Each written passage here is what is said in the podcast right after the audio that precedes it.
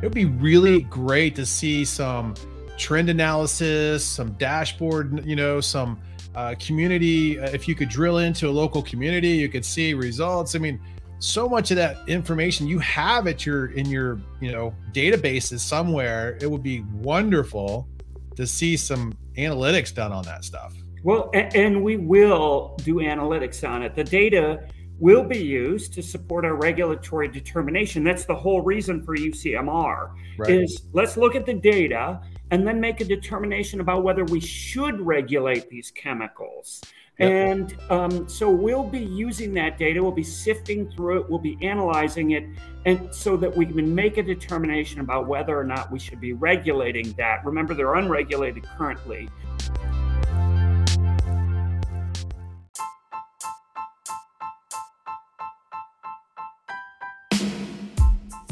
Welcome to the Environmental Transformation Podcast, where we talk with industry leaders, climate champions, and sustainability professionals who are making an impact in their businesses today. Each leader is solving complex challenges and providing solutions within their respective areas of expertise. And here's our host, Sean Grady. Hello, E T Nation. I'm excited to announce that I've updated my website that provides listeners more access to episode content and information about the podcast. Please take a moment and visit the website and sign up for email notifications and blog postings. Also, check out our sponsors page to see who supports the show. We can't thank these industry leaders enough. Finally, I would really appreciate if you would take a moment and post a review and rate the podcast episodes either from my website or from within your podcast app. This helps the podcast get more exposure on Apple Podcasts and other podcast networks. Also, please send me comments and recommendations on topics that you want to hear about. I hope you enjoyed the new website, so check it out at w w w dot sean k grady dot com.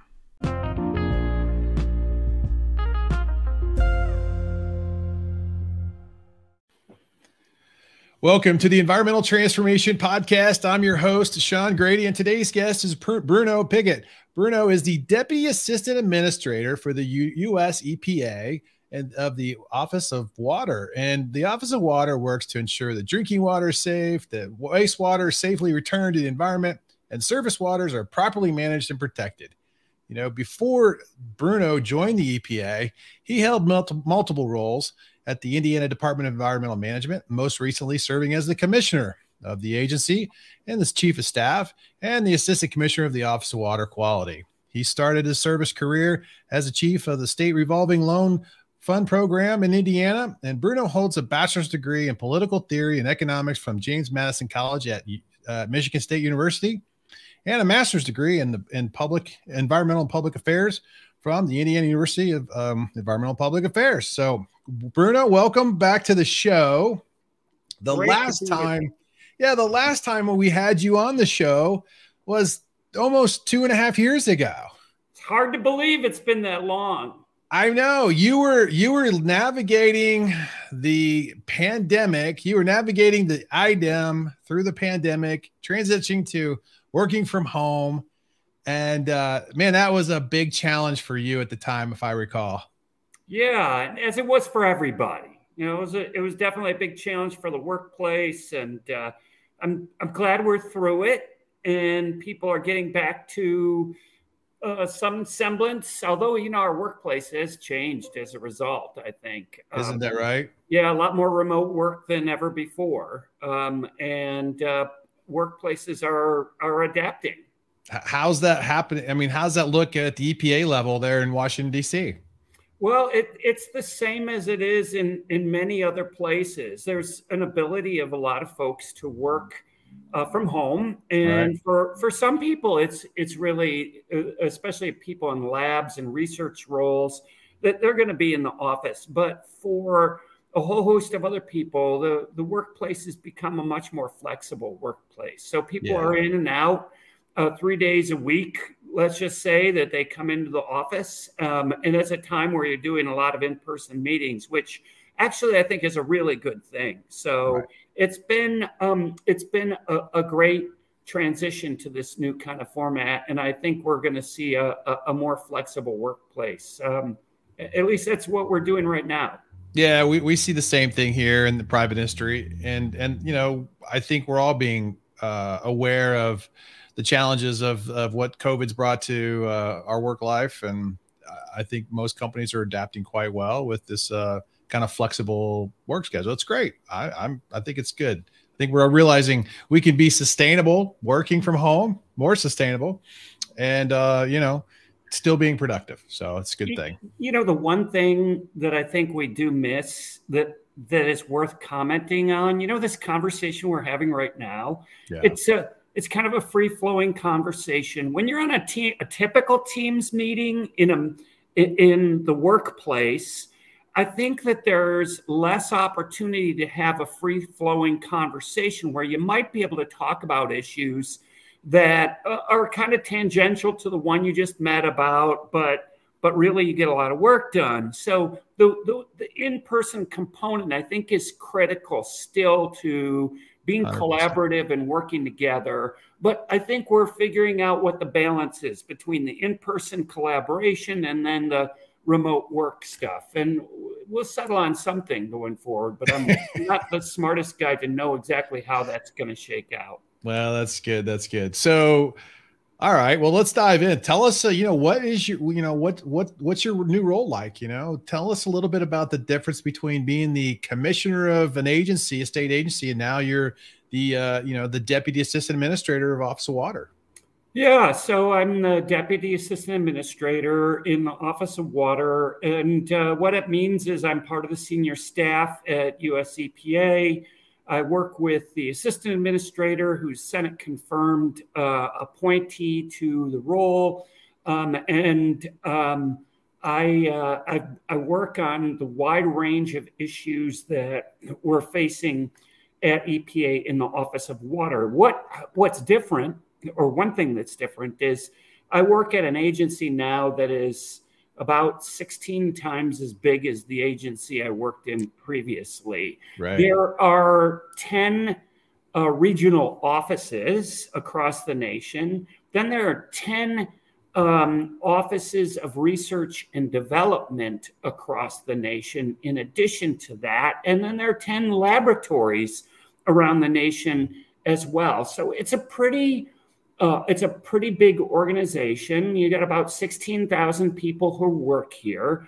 And um, the role that I have in this agency, which is, is big and has a, a nationwide impact, is in the area of putting together kind of our uh, regulations and um, our guidances that then are implemented by states and our regional offices. So in, in the in the job that I had working at the Department of Environmental Management, we really implemented um, the federal regulations. That is, we put them in place in writing through our rulemaking process at the state, but then we carried them out in writing permits um, and doing all of the work right. of um, putting in place enforcement and inspection and and, and permitting.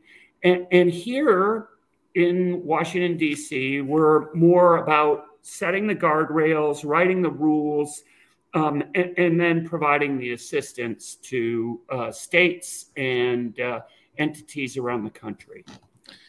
Yeah, that's a different perspective of understanding, you know, where you play into the whole mix of, you know, governance or implementing, you know, E P A protection or, or you know, environmental protection. So that's got to be a challenge, just l- learning the differences, uh, I'm sure. Um, you know, what is the mission of the Office of Water Manager or of the Office of Water at the E P A right now? Well, it, it fits within the agency's larger mission, which is ultimately to protect human health and the environment. We do that in a number of ways. We're and, and our focus is, of course, water quality. We do it to, we, we work to ensure that we have clean water, that uh, the efforts we make reduce the environmental risks based on the best available scientific information, that we put in place and implement uh, or, or, or interpret the federal laws that are uh, designed to protect human health and the environment, and that we administer them and enforce them fairly, effectively, and as Congress intended. Um, and environmental stewardship is integral to policies concerning human health, economic growth, energy, transportation, all of those areas. And to do that, we develop and enforce regulations. We give grants out to states and, and entities.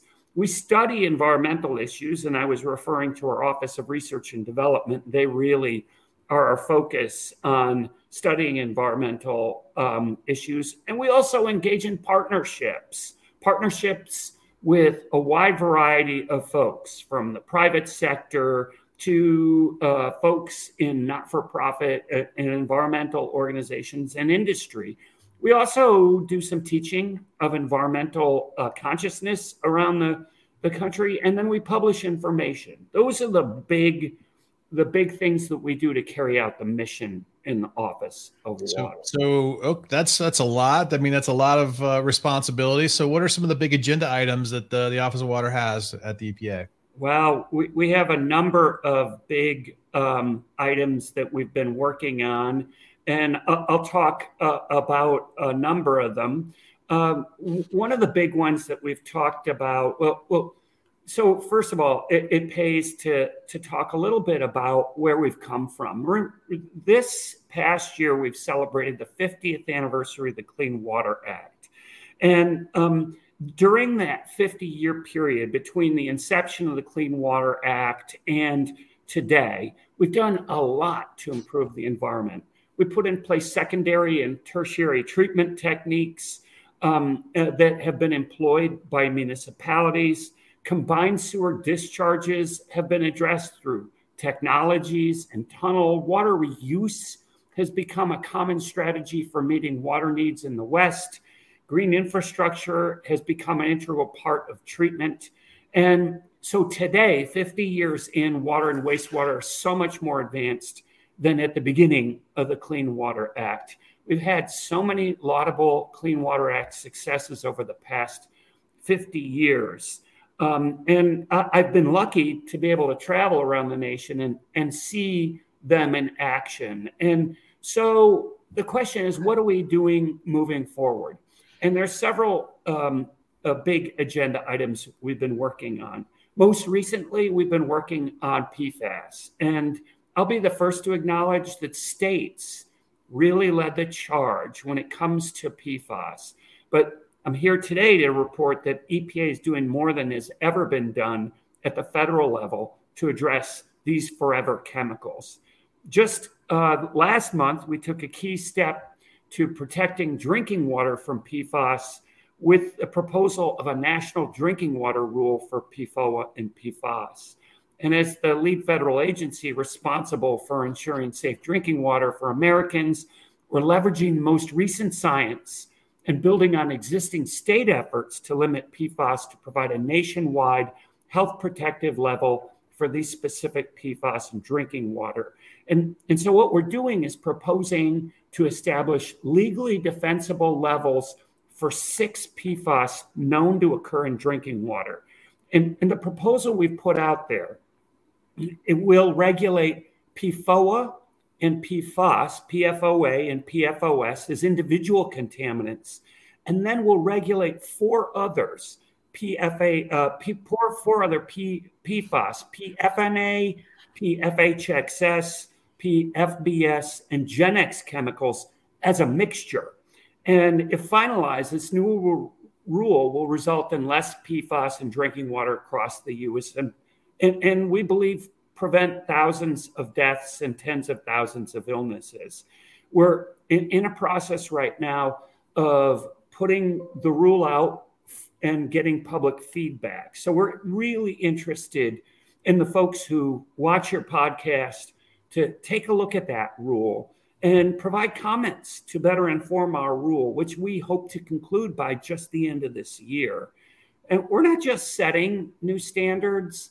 We're helping communities meet these challenges. And you remember, Sean, in the past when new requirements were added to everybody's plates, they were rarely funded. And the words unfunded mandates were always on the lips of every state and municipality. Yeah. But today, thanks to President Biden's leadership and the bipartisan action in Congress, the bipartisan infrastructure law provides an unprecedented nine billion dollars to invest in drinking water systems impacted by P FAS and other emerging contaminants. We're, we're also working, we've got a whole P FAS uh, roadmap, if you will. Right. And, and so that drinking water standard is just one piece of it. We're working on P FAS and bio biosolids. We're, we're putting together um, an N P D E S permitting uh, memo that we've actually sent out to, to um, our regions uh, about the N P D E S permitting program and what can be done to address P FAS discharges.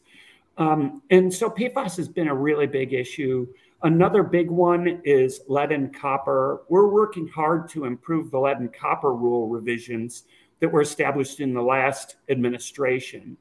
The lead and copper rule improvements rulemaking aims to faster and further protect citizens from lead in drinking water and simplify what is admittedly, by all accounts, a confusing trigger level, action level, notification requirement system that's currently in place. And then we're also working to ensure funding is available to states that need it to address this issue. We've, we just uh, issued a, a new revised formula for distributing money through the S R F program designed to ensure that the states that really need those dollars can get them. So those are some of the regulatory things we've been working on. Of course, w- I can talk uh, about the billions of dollars that we've been distributing through the state revolving fund program um, to ensure that we make progress updating our water and wastewater infrastructure. Fully half of those dollars um, are available as grants and fully forgivable loans. Uh, and as you mentioned at the beginning, Sean, I worked in the S R F program when I first worked at, at um, the Department of Environmental Management. And during that time period, I can remember looking at the needs we had over a twenty-year period and realizing we just didn't have enough money to meet those needs.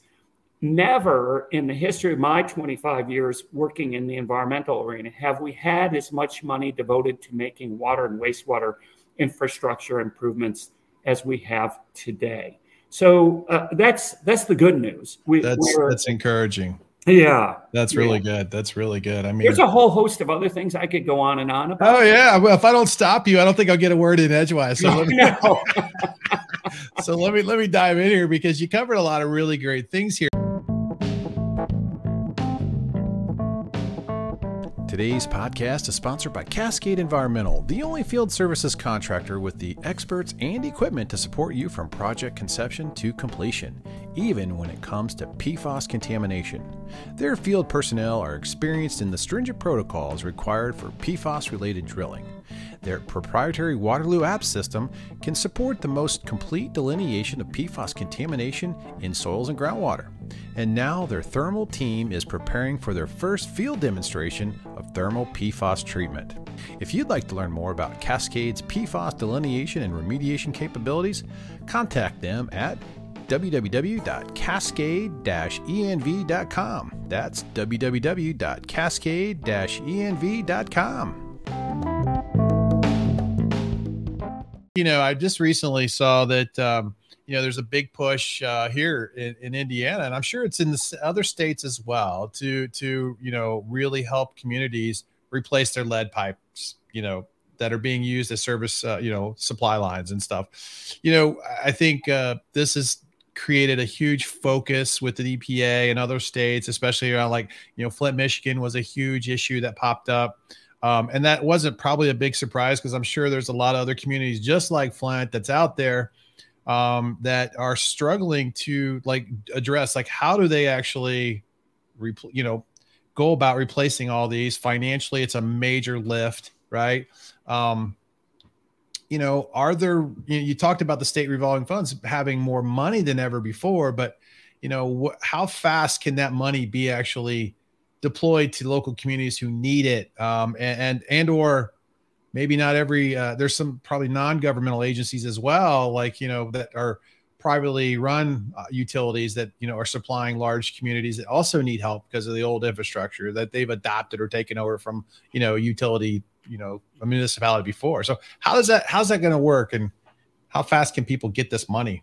Well, the good news is money's already been delivered to states across the country. Okay. I think we've devoted, we've distributed more than four point nine billion dollars through the S R F capitalization grants to all forty-seven states, six tribes and territories.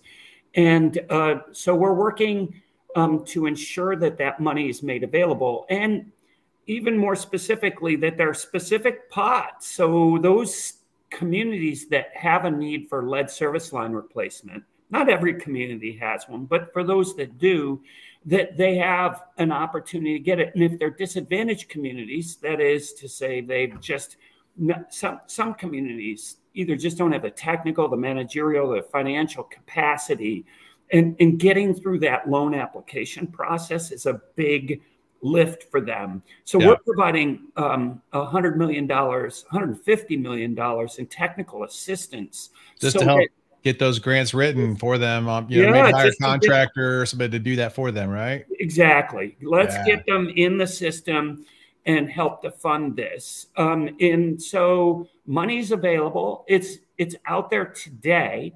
And um, we, we know that it, it's not a one-shot deal.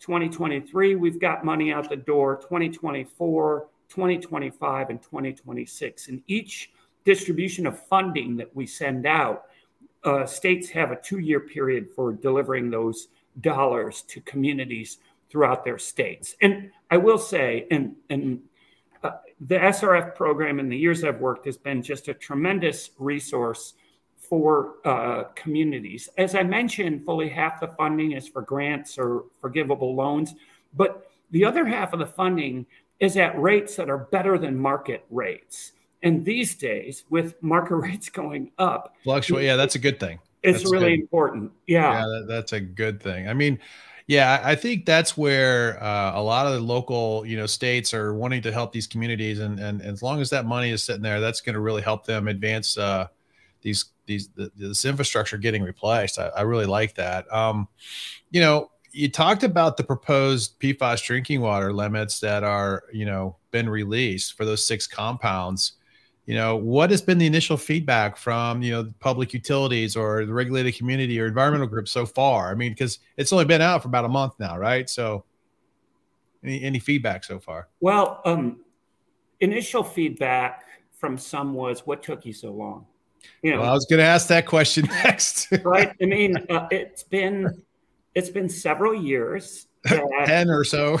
Easy. Yeah. And, and so there was a recognition. And, and I will say, as a state director, I participated in a lot of conversations with my friends from Michigan, who's been in the lead in P FAS, yep. um, as well as other states that already put in place standards that require their uh, both their wastewater dischargers and their drinking water systems to do stuff to um, to do this and and, and to, to to address P FAS. And not only that, but uh, state states have gone out and, and tested their systems to try to figure out, well, how much P FAS is in our systems. And and organizations like the Ohio River Sanitation Commission have already been out in the waters trying to get a sense of what the ambient um, water quality is like in terms of P FAS levels. So, yeah, a, a lot of states were said said to us, well, it,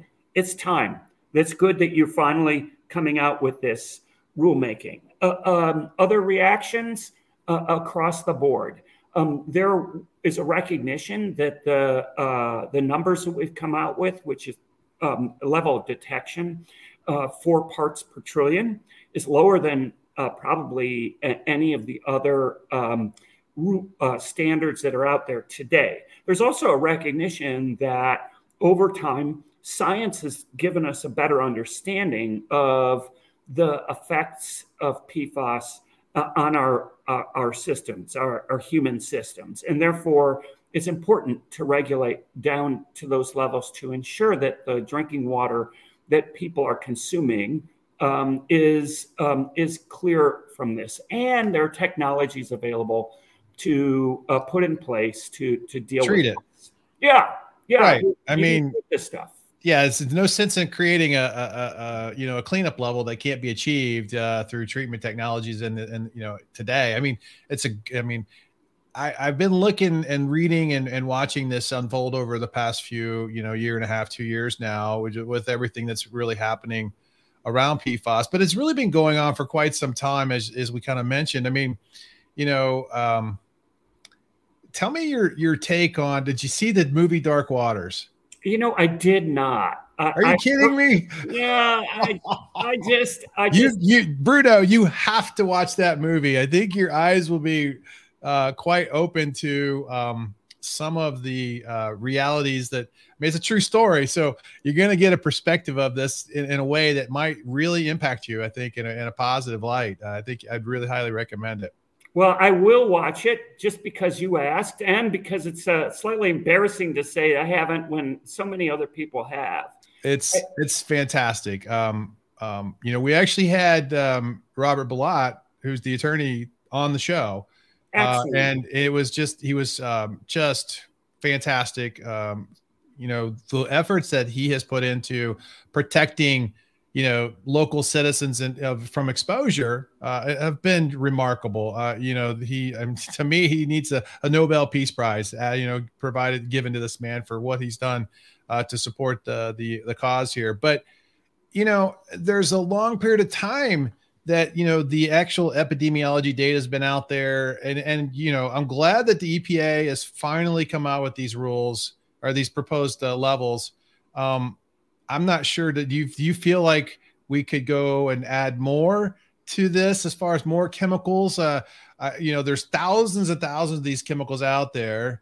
I'm curious, what is the E P A's uh, pers- you know approach or perspective of just having six? Do they think if I just get six, I'm going to get a whole bunch of other ones in the mix if I'm just monitoring for six, or or if I have to treat to that level, I'm going to be treating all the other ones out as well? I mean, because there are a lot of chemicals that we don't know a lot of information about yet, right? And and I think um, I'm just curious what E P A's approach is to just only doing six for right now. Two two thoughts. One is we want to make sure, and we're required to, as part of our uh, rulemaking process, to ensure that the science is pointing this out so that any regulation we put in place is defensible.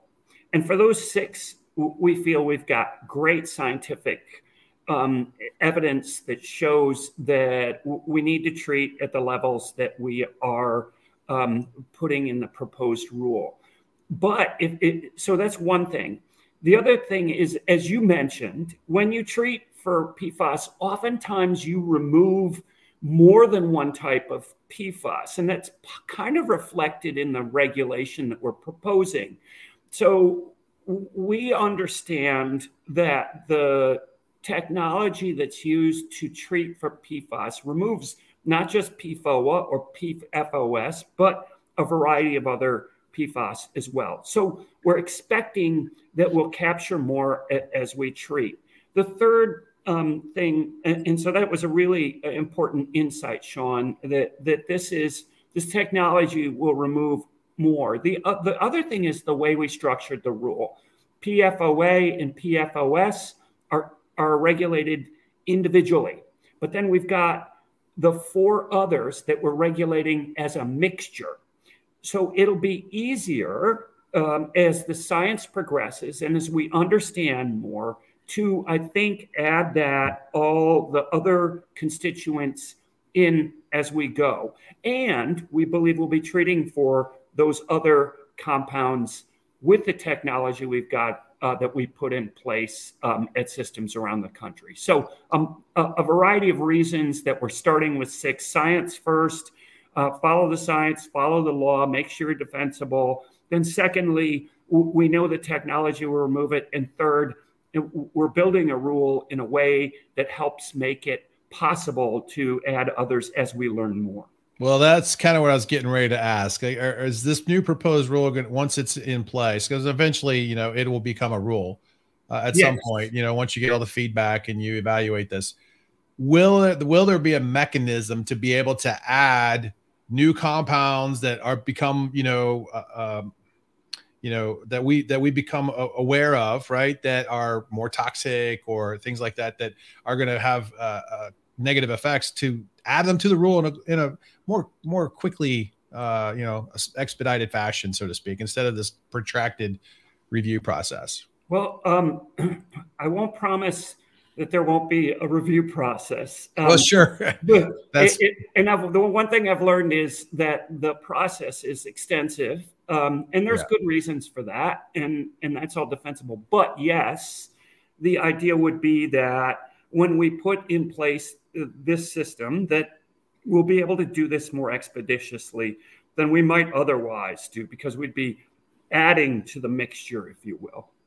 Some of the, uh, you know, little, uh, I guess, less talked about uh, aspects of the proposed rule that kind of strike me is that, um, you know, there is this uh, concept of if if P FAS is a, uh, a you know a toxic, uh, ha not a hazardous waste, but a listed toxic uh, chemical is under CERCLA. How does that affect the treatment disposal process of the media for the the end users of you know that are processing and treating these chemicals out of the out of the water? Whose responsibility is that going to rely you know re be you know to to do that effectively? I mean, do you envision also P FAS chemicals becoming, you know, hazardous wastes in, in, in a way, like, you know, down the road? Right now it's not, but boy, that's a whole snowball effect of new additional regulatory implications for, for operators and, and, and managers of, of these types of chemicals. I expect that these, these issues will require us to think about how we're, we're dealing with this. We're finding P FAS in just about every place. Everywhere. Right? Right. Um, right, and and you're right. Um, the the the question is, what about P FAS and biosolids? What about the land app of uh, biosolids? Right. This is a, a major way of disposing of biosolids. Of, yeah. of our biosolids, and, right. and it's critical for municipalities to be able to do this land application. And we recognize that, which is why we're going to be working with our partners. I talked about partnerships in the beginning. Um, uh, it, the partners at the National Association of Clean Water Agencies, the, the municipalities that are tasked with cleaning our water, to think about the effects of P FAS and biosolids and figure out, well, what's the best way to move forward with those things. I think it will take us all working together to think through all of the possibilities, because we've got a list, I mean, we, we've got chemicals that have been used and used effectively in so many different ways in in the country. So yes, it would, there are there are implications in a wide variety of areas. As as you know, we've already dealt with P FAS or, or been thinking about P FAS and firefighting foam, for goodness sake. And in Indiana, for example, they've collected P FAS laden fire foam, uh, firefighting foam, and, and they're disposing of that. Um, and so th there has to be substitutes in place, and there there are a lot of issues to work through. Um, but but we're starting to tackle that. And and one of the big things to tackle that Michigan's already been working on, for example, is is let's go to the source. You know, what what what what are the sources of P FAS that are being discharged into our wastewater systems, and let's see if we can work with those. those entities to reduce their loadings of P FAS into our wastewater systems on the front end, so that the biosolids don't contain that information. That's the ultimate way to address this. In Michigan, they had electroplating facilities um, where, um, where they identified P FAS loadings, and they've worked with those systems to reduce the loadings of P FAS into wastewater treatment plants. And so we're going to need to take a whole of agency approach toward P FAS, from our Office of Land and Emergency Management to water to uh, air and, and other areas, to figure out how to deal with this in a way that um, well, just doesn't transfer the problem from one entity to the other. Did you know E Tank is the only environmental rental equipment company in the industry that offers a one hundred percent certified clean guarantee at no additional cost? Well, this gives customers the peace of mind knowing that container contents from the previous renter isn't going to cross-contaminate the contents of the current customer and potentially cause liability concerns. You know, E-Tank also provides a one-of-a-kind complete maintenance program for all its rental items, including liquid-tight roll-off containers, fluid transfer pumps, and filtration system components. To learn more about the types of containers and pumps E-Tank supplies, check out their website at w w w dot e tank dot net. So the next time you are faced with an environmentally challenging project, give E-Tank a call to help solve your problem. It's just that easy. I mean, I'm definitely commend the E P A for getting this this new rule out, this proposed rule for the M C L. This is fantastic. Are you guys in also in the planning stages of, you know, submitting a new proposed rule for wastewater discharge? Uh, we we're, we don't have a rule in process now, but we did recently come out with guidance for states and and uh, to say, here are the things you could do that would help with this. And one of the identifications was the Michigan system of working with their pre-treating uh, systems. The other was, yeah, you could put in place limits, in, uh, and, and here's how you could do it. And here are the mechanisms that would be legally defensible. So, so you're pushing it to the states, pushing it to the states to let them implement the uh, the actual limits under their N P D E S permit process, and and give the control a little bit to them to to help manage the exposure in the waters of the state. Yeah, and at the same time, we are, of course, working on water quality standards, and we'll be doing that um, as well for uh, for P FAS and P F O A. So a variety of tools. Are there, are there anything else, any other little nuggets in, in the proposed rule that, you know, we should be aware of or hadn't really talked about that's important to, to well, discuss? For some, for some who work in the municipalities, they're going to look at it and say, wow, four parts per trillion, that's so low. How are we supposed to comply with that when that's the level of detection? And what's the what's the way that the agency's doing that? One of the things I was really proud of was the fact that the agency thought about that. And um, they, first of all, um, they're going to put in place requirements for monitoring, but that for communities that have already been monitoring for P FAS under the U C M R and, and other ways, they'll be able to use that data. So they won't have to reinvent the wheel. That's one thing, which right. will help reduce costs.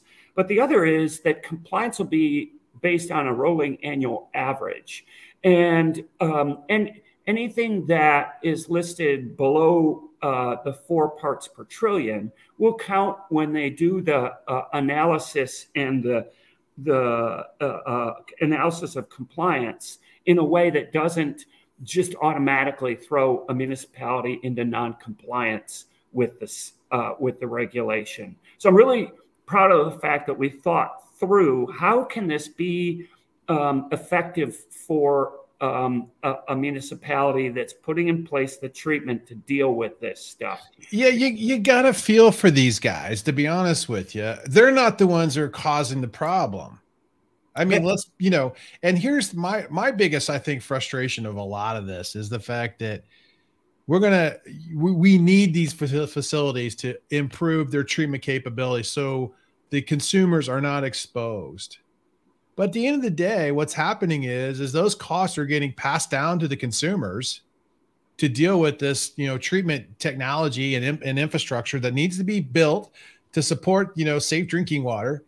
All the while, who the polluter is not getting penalized, or at least uh, you know, having to pay for these things at the moment right now. And I think most people in you know, a lot of the communities are really struggling with this whole process, and and why you know like big companies like you know DuPont and Chemours and those guys who are you know and who and others, right? I mean, there's others, right?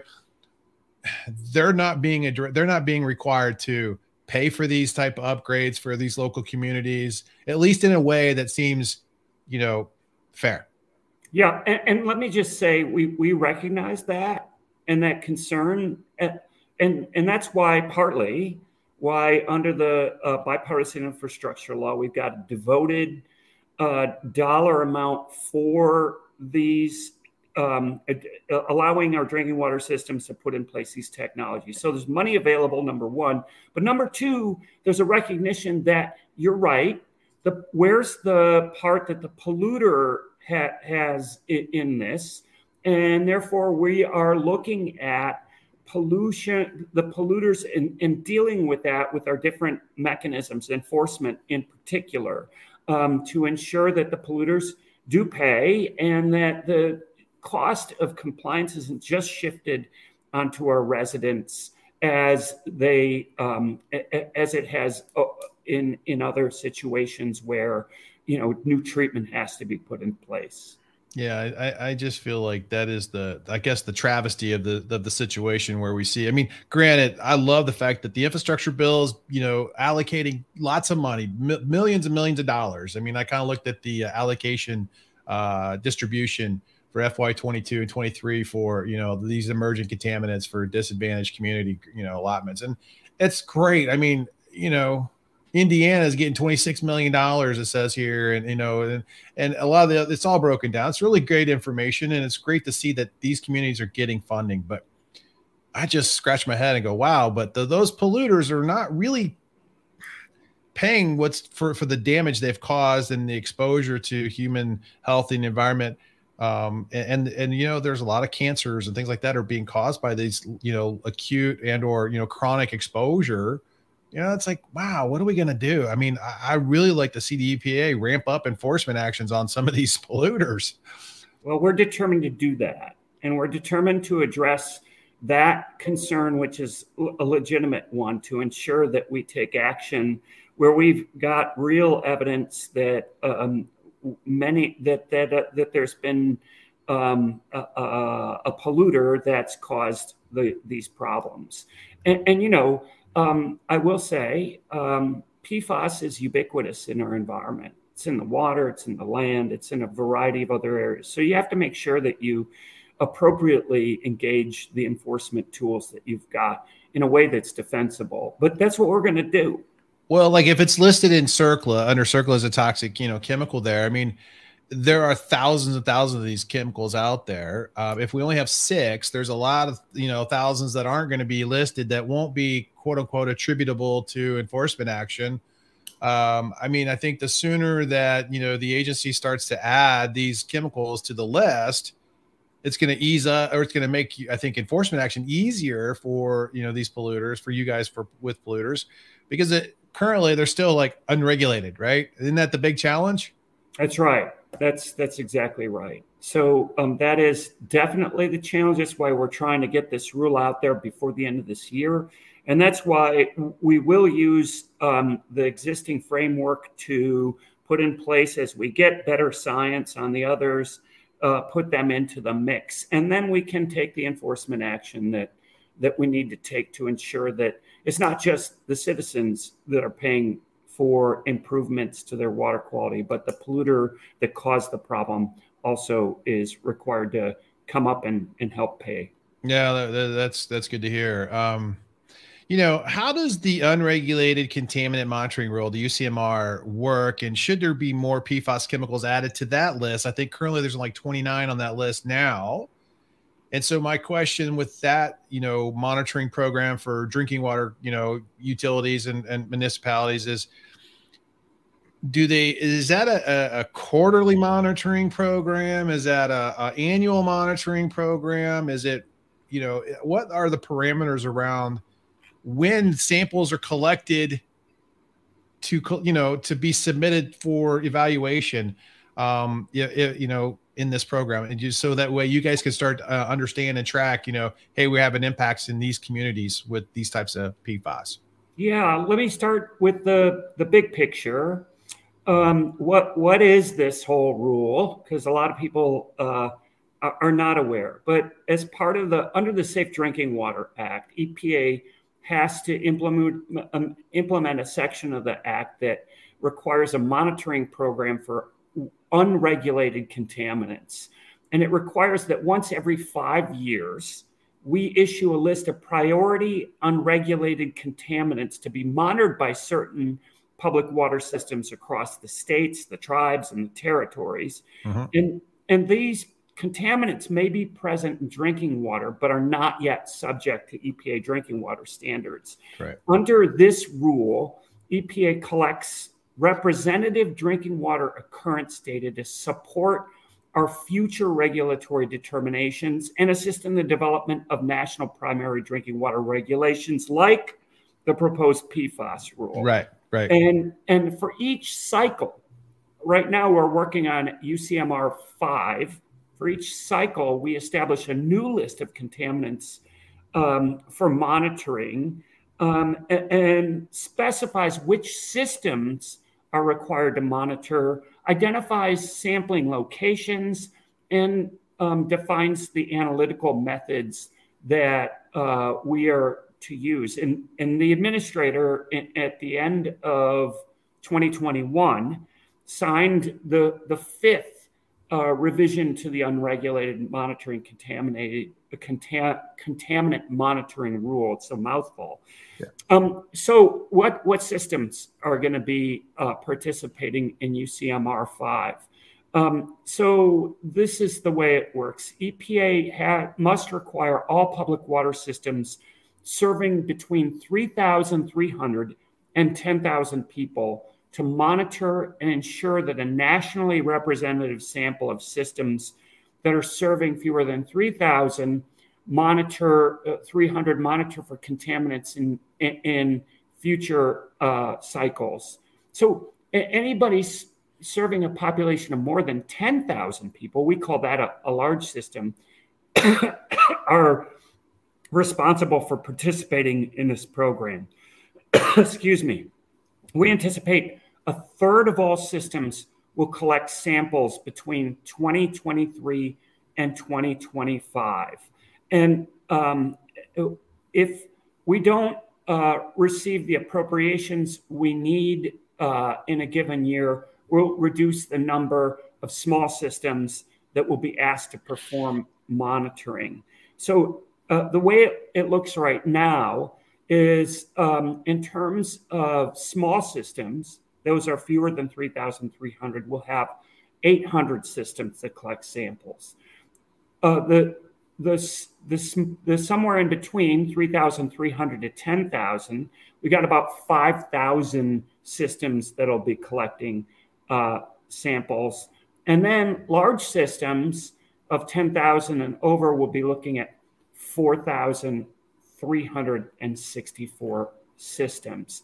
And there's Uh, uh, a huge uh, bunch of P FAS chemicals that we'll be looking at. Um, we'll be s- collecting samples at entry points to the distribution system at a water system. Does that make sense? How often? How often would that happen? Is it once a year, twice a year, quarterly? What What does that look like? Yeah, um, the uh, the systems must monitor four times during a a consecutive twelve-month monitoring pe- period. Okay.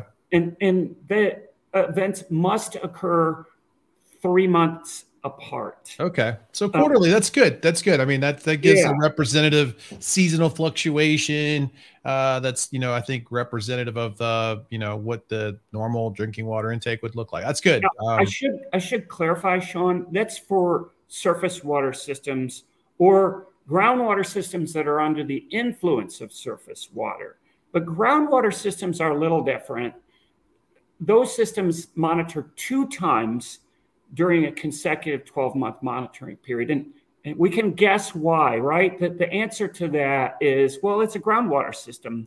That the, the kind of seasonal changes that you see in surface water aren't as apparent in, yeah. in a pure groundwater system. Yeah, yeah. No, that makes sense. That makes sense. Okay.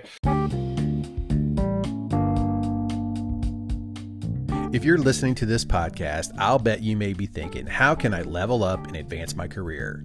If you want to get that promotion, increase your regulatory knowledge, gain professional recognition, and earn more money, then it's time to obtain an industry credential from the Institute of Hazardous Material Management. The I H M M offers eight credentials that are ANSI approved for students, experienced skilled employees without a degree, and for the degreed professional looking to set themselves apart from the pack. Their credentials focus on three main areas: Certified Hazardous Material Manager, the C H M M, the Certified Dangerous Goods Professional, the C D G P, and the Certified Safety and Health Manager, the C S H M. If you become an I H M M credentialed professional, then you will be in the top one percent of your profession and your credential will have a global reach. Check out their programs they offer at w w w dot I H M M dot org. That's w w w dot I H M M dot org. What are you waiting for? Get started today. Well, that's good to hear. So, so the U C M R five rule that's out now, it's got about twenty-nine or, or so P F A S chemicals. I mean, it was funny. It was like they were all P F A S chemicals except lithium. So that was that was like, okay, you guys are really going all in on on those contaminants that are unregulated. Um, you know, I think when this data comes back to you guys, I mean, are what type of like data analytics are you guys running on all this information? Because one of the things I was looking at on the website, on E P A's website, is that you guys are collecting so much data, so much data that I believe, you know, geez, it would be really great to see some trend analysis, some dashboard, you know, some uh, community. Uh, if you could drill into a local community, you could see results. I mean, so much of that information you have at your, in your, you know, databases somewhere. It would be wonderful to see some analytics done on that stuff. Well, and we will do analytics on it. The data will be used to support our regulatory determination. That's the whole reason for U C M R, right, is let's look at the data and then make a determination about whether we should regulate these chemicals. Yep. And um, so we'll be using that data. We'll be sifting through it. We'll be analyzing it. And so that we can make a determination about whether or not we should be regulating that. Remember, they're unregulated currently. Right. And then right. Um, in addition to that, the results from the U C M R are stored in what we call our National Contaminant Occurrence Database for drinking water, um, which is good because that means that the public can go uh, take a look at that as well. And then, in addition to that, there's a public notification rule that requires that all systems notify their customers of the availability of the results from this data no later than twelve months after the results are known. So we use it for our regulatory determinations, but the public can use it as well. And um, we'll do the, the analysis necessary to determine whether or not we need to regulate these things, but the co- consumer, it, it, I think it kind of empowers them to say, oh, wow, look, we, we do or don't have these contaminants in our drinking water. Yeah, I mean, affected communities now that don't really have the the treatment utilities that are really treating the, the contaminants of P F A S at, at levels that, you know, would be safe. Um, they're relying on those public utilities to pro- to provide that data publicly somehow, just to see, is it safe this month, or how, how's the treatment plant really operating? Uh, do I still need to drink bottled water? I mean, there's all those kind of concerns. And, and I think more of a real time access to the data that people could, you know, like glean, like the, the, the, the, you know, the concern, the exposure concern would be really, I think, helpful for citizens. No, I think you're right about that. And, and not only um, is that important Uh, for citizens, but also how do we get it out to citizens? And as I mentioned, the community water systems are required to um, n- notify the customers of the availability of this, but also they're required to report these results in their consumer confidence report, which, I mean, some people don't pay attention to, but other people really do. Right. Um, even w- when those con- unregulated contaminants are detected. Um, and I will say we're also working on our con- consumer confidence report rulemaking. And one of the things that we're, we will be doing on the consumer confidence report rule is ensure that drinking water systems don't just report it once a year, but do it twice a year so that any changes in the system can be identified for residents in the system and, and they understand better w- what their drinking water's like. Yeah, no, yeah, that's, that's, that's great. Um, I mean, I'd like this. That would be fantastic. I'm, you know, I, I do a, a bunch of, you know, digital work now uh, in our practice, I uh, in my business that I'm working for, and and so we're all about data analytics and doing high level uh, trend analysis of data, and and I see this as a huge opportunity for the E P A, and and work with partners to maybe help them get that information out. So, well, um, it's it's critical. Data analytics is critical for you guys, and it's critical here at E P A. We we must understand what what the data looks like in order to put in place the regulations that we, we put in place, and, and because they've got to be defensible. We can't just throw a right. number out there. Right. Um, and so we have a group of people um, within the Office of Water called our Office of Science and Technology, and those folks do analyze the results. In addition to that, they work with our Office of Research and Development. I will put in a shout out for our friends at um, the Office of Research and Development's um, location in Cincinnati, Ohio. They do a lot of work on uh, on lead, for example. Okay. Um, and, and then we've got um, we got a location up in Duluth, Minnesota, as well that does a lot of water work. So the, you're absolutely right. Data analytics and trend analysis of drinking water is such a great thing to emphasize, and and we must do that in order to defend the rules that we put in place. Yeah, no, I agree. I mean, we create dashboards for our customers, and trend analysis come in and they can see the operating systems. And that's the kind of stuff that really helps make decisions and helps operators manage their business. And so I think just having that data for consumers to see too would be so valuable. But um, I want to I want to pivot another question here for you. Just, you know, we're on this topic about the new proposed rule. Um, Is the E P A considering establishing classes for the P FAS chemicals like P C Bs are, are, are kind of, you know, the precedent's kind of set that way, you know, set up already in a way, you know, to account for some of these long chain, short chain type, um, you know, variants of the, of the various, you know, P FAS chemicals to really help protect our citizens? Yeah, we're doing a lot of thinking about that, Sean. I think it's a, a an insightful question. And we are thinking about that. And that's part of the reason for the structure of the rule as is with the mixtures, yep. on the, uh, aside from the first, the P F O A and P FAS, that that helps um, establish that. And, and that that class um, is certainly something we've been thinking through.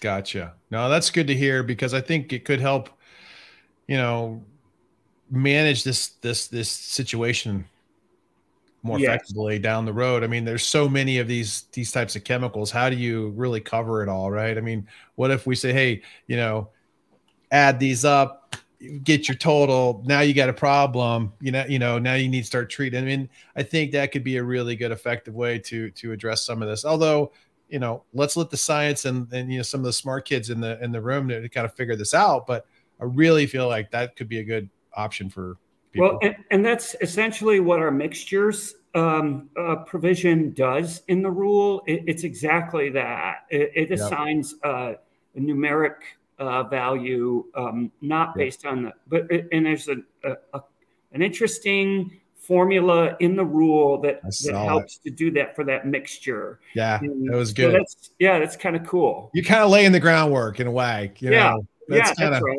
That's that's, that's kind of what I, I kind of took out of that. Um, so that was really good. Um, let's see. What else did I have for you? Um, do you feel like, I mean, you know, hey, fifty billion dollars for the bipartisan infrastructure bill, there was like five billion dollars allocated to small disadvantaged communities. Uh, you know, is there enough funding to uh, go around for all the states and, you know, to address all the issues, do you think? Or well, do we need more? It, I I will, as as a person who understands the needs out there, uh, acknowledge that there's always um, more that we could devote to this. Yeah. I will say I'm blown away. This I've never seen so many dollars devoted to this. When I was in Indiana, the typical C A P grant that we got through S R F was eighteen million dollars for drinking water and thirty-two million dollars for wastewater projects on a yearly basis. This this is so much higher than that. I know that we have needs to, and we'll, we'll soak up that money. There's no doubt about it. And we'll want more for sure. And I, I just, I understand that the challenges that communities face will be tough, and that it will come at a cost um, to ensure that we have safe and clean water. Um, and part of that cost will be will be paid for through the, the money in the bipartisan infrastructure law. And then the the communities will will chip in. And then we hope the polluter pays helps with the P FAS stuff. Um, is there enough? There's never enough. Um, but um, we've made a really incredible down payment. No, it's really great to see that, uh, you know, the E P A and, and Congress have, have allocated this, this uh, bipartisan funding for these types of uh, projects. I mean, they're so, so needed. I mean, you know, our, our infrastructure, uh, you know, for wastewater and sewers and things like that. And, and, and around our, our country, in a lot of locations, there's just, you know, it's so outdated. It's, you know, a hundred years old or more some in some places, or, you know, uh, or they're just challenged. Like, you know, it's, it's been nineteen fifty design, and, um, you know, things are breaking down, and now the capital costs are more than the tax base that, you know, can even fund to fix it, because, you know, things have happened, right? I mean, that, those are real issues I think most of uh, some of our communities are facing. So it's great to see that you guys have put together, and, and, and uh, with the Biden administration put this together. So kudos to the E P A and, and Congress for, for that. Um, really appreciate all that. Um, well, Bruno, you know, hey, what else is there? I mean, I, we've covered some good ground here. Super excited that you came on the show today. I mean, I don't know where else we can go here. I mean, we could probably get into some weeds if we needed to, but we might want to, you know, pause for a second, and, and uh, I'll let you, you know, give a parting shot to uh, the listeners. Well, th- let me just say this, Sean. There's a lot more work we're engaged in. We've talked a lot about P FAS. We talked about lead and copper. Um, w- one of the things we didn't talk about was Waters of the United States. That's a rulemaking we just finished up in at the end of the year. We're looking forward to a Supreme Court decision in that matter, but we're also working in a, a wide variety of other areas. One of the big things that's going on is climate, and, and the trying to figure out new ways to sequester carbon. And, and we're at the forefront of that as well in the Office of Water, because we issue uh, what we call Class six well permits to facilities that want to sequester carbon underground. So we are working to do that, and we just Um, put out a rulemaking that will give Louisiana primacy over the Class six program. We are also uh, working, uh, as I mentioned, on the consumer confidence rule. Um, uh, we've got a number of E L Gs we've been working on. We issued a proposal for a steam electric E L G.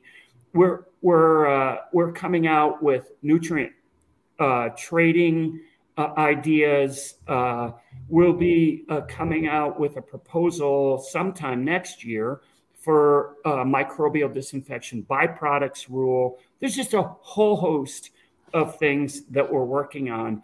Um, and um, there's so many that, uh, you know, it can make your, your head spin a little. Yeah. Oh, I can imagine. I think one thing we didn't touch on is, you know, circular economy in water. Uh, you know, from the sustainability perspective, you know, what are the initiatives that E P A is going to push or promote for recycling, use, reuse water? Uh, you know, there's so much to, I think, you know, to manage water more effectively, uh, you know, so that seems to be a big area that uh, a lot of our clients uh, are also asking us about. You know, how do we, you know, address circular economy in the water space? Yeah, and, and and in the West, water is a very scarcity. Precious resource, yeah. Right? We've read about the Colorado River.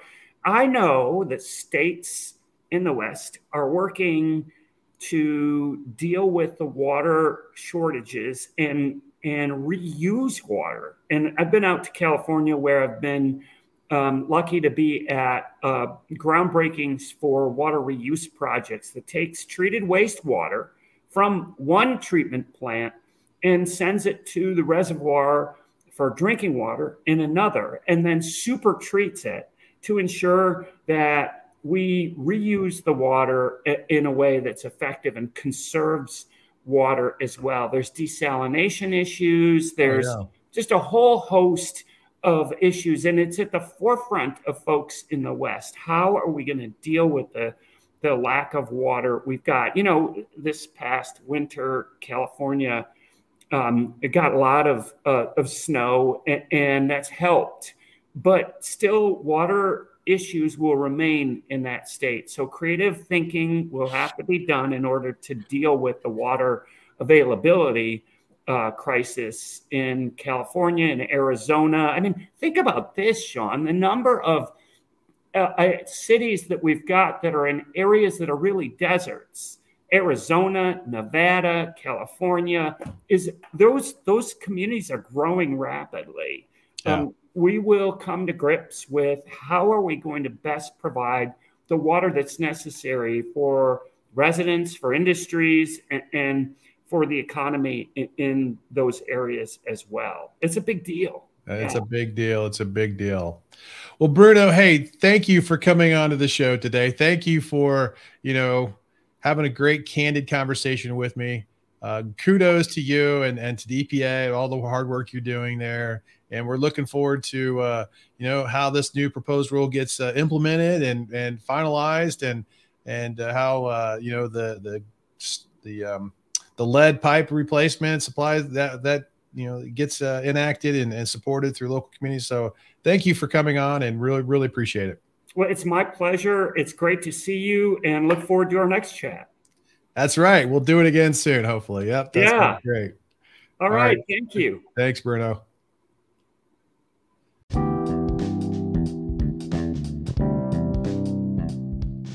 I want to thank our guest, Bruno Pigott, for coming onto the show today. If you have questions for Bruno and want to learn more about what the E P A is doing to protect human health and the environment and the waters of the United States, you can check out their website at w w w dot e p a dot gov, or you can email Bruno at pigott dot bruno at e p a dot gov. We'll also put a link to his contact information on my website. To listen to future Environmental Transformation podcasts, you can check us out on all the major podcast networks or from my website at w w w dot sean k grady dot com. Remember, don't forget to follow us, and we'd really appreciate if you would write a review for us about the podcast. It also helps increase our podcast placement in all the podcast networks. Also, if you're watching on YouTube, don't forget to subscribe to our channel. Thanks for listening, and until next time, make a positive impact in someone's life today.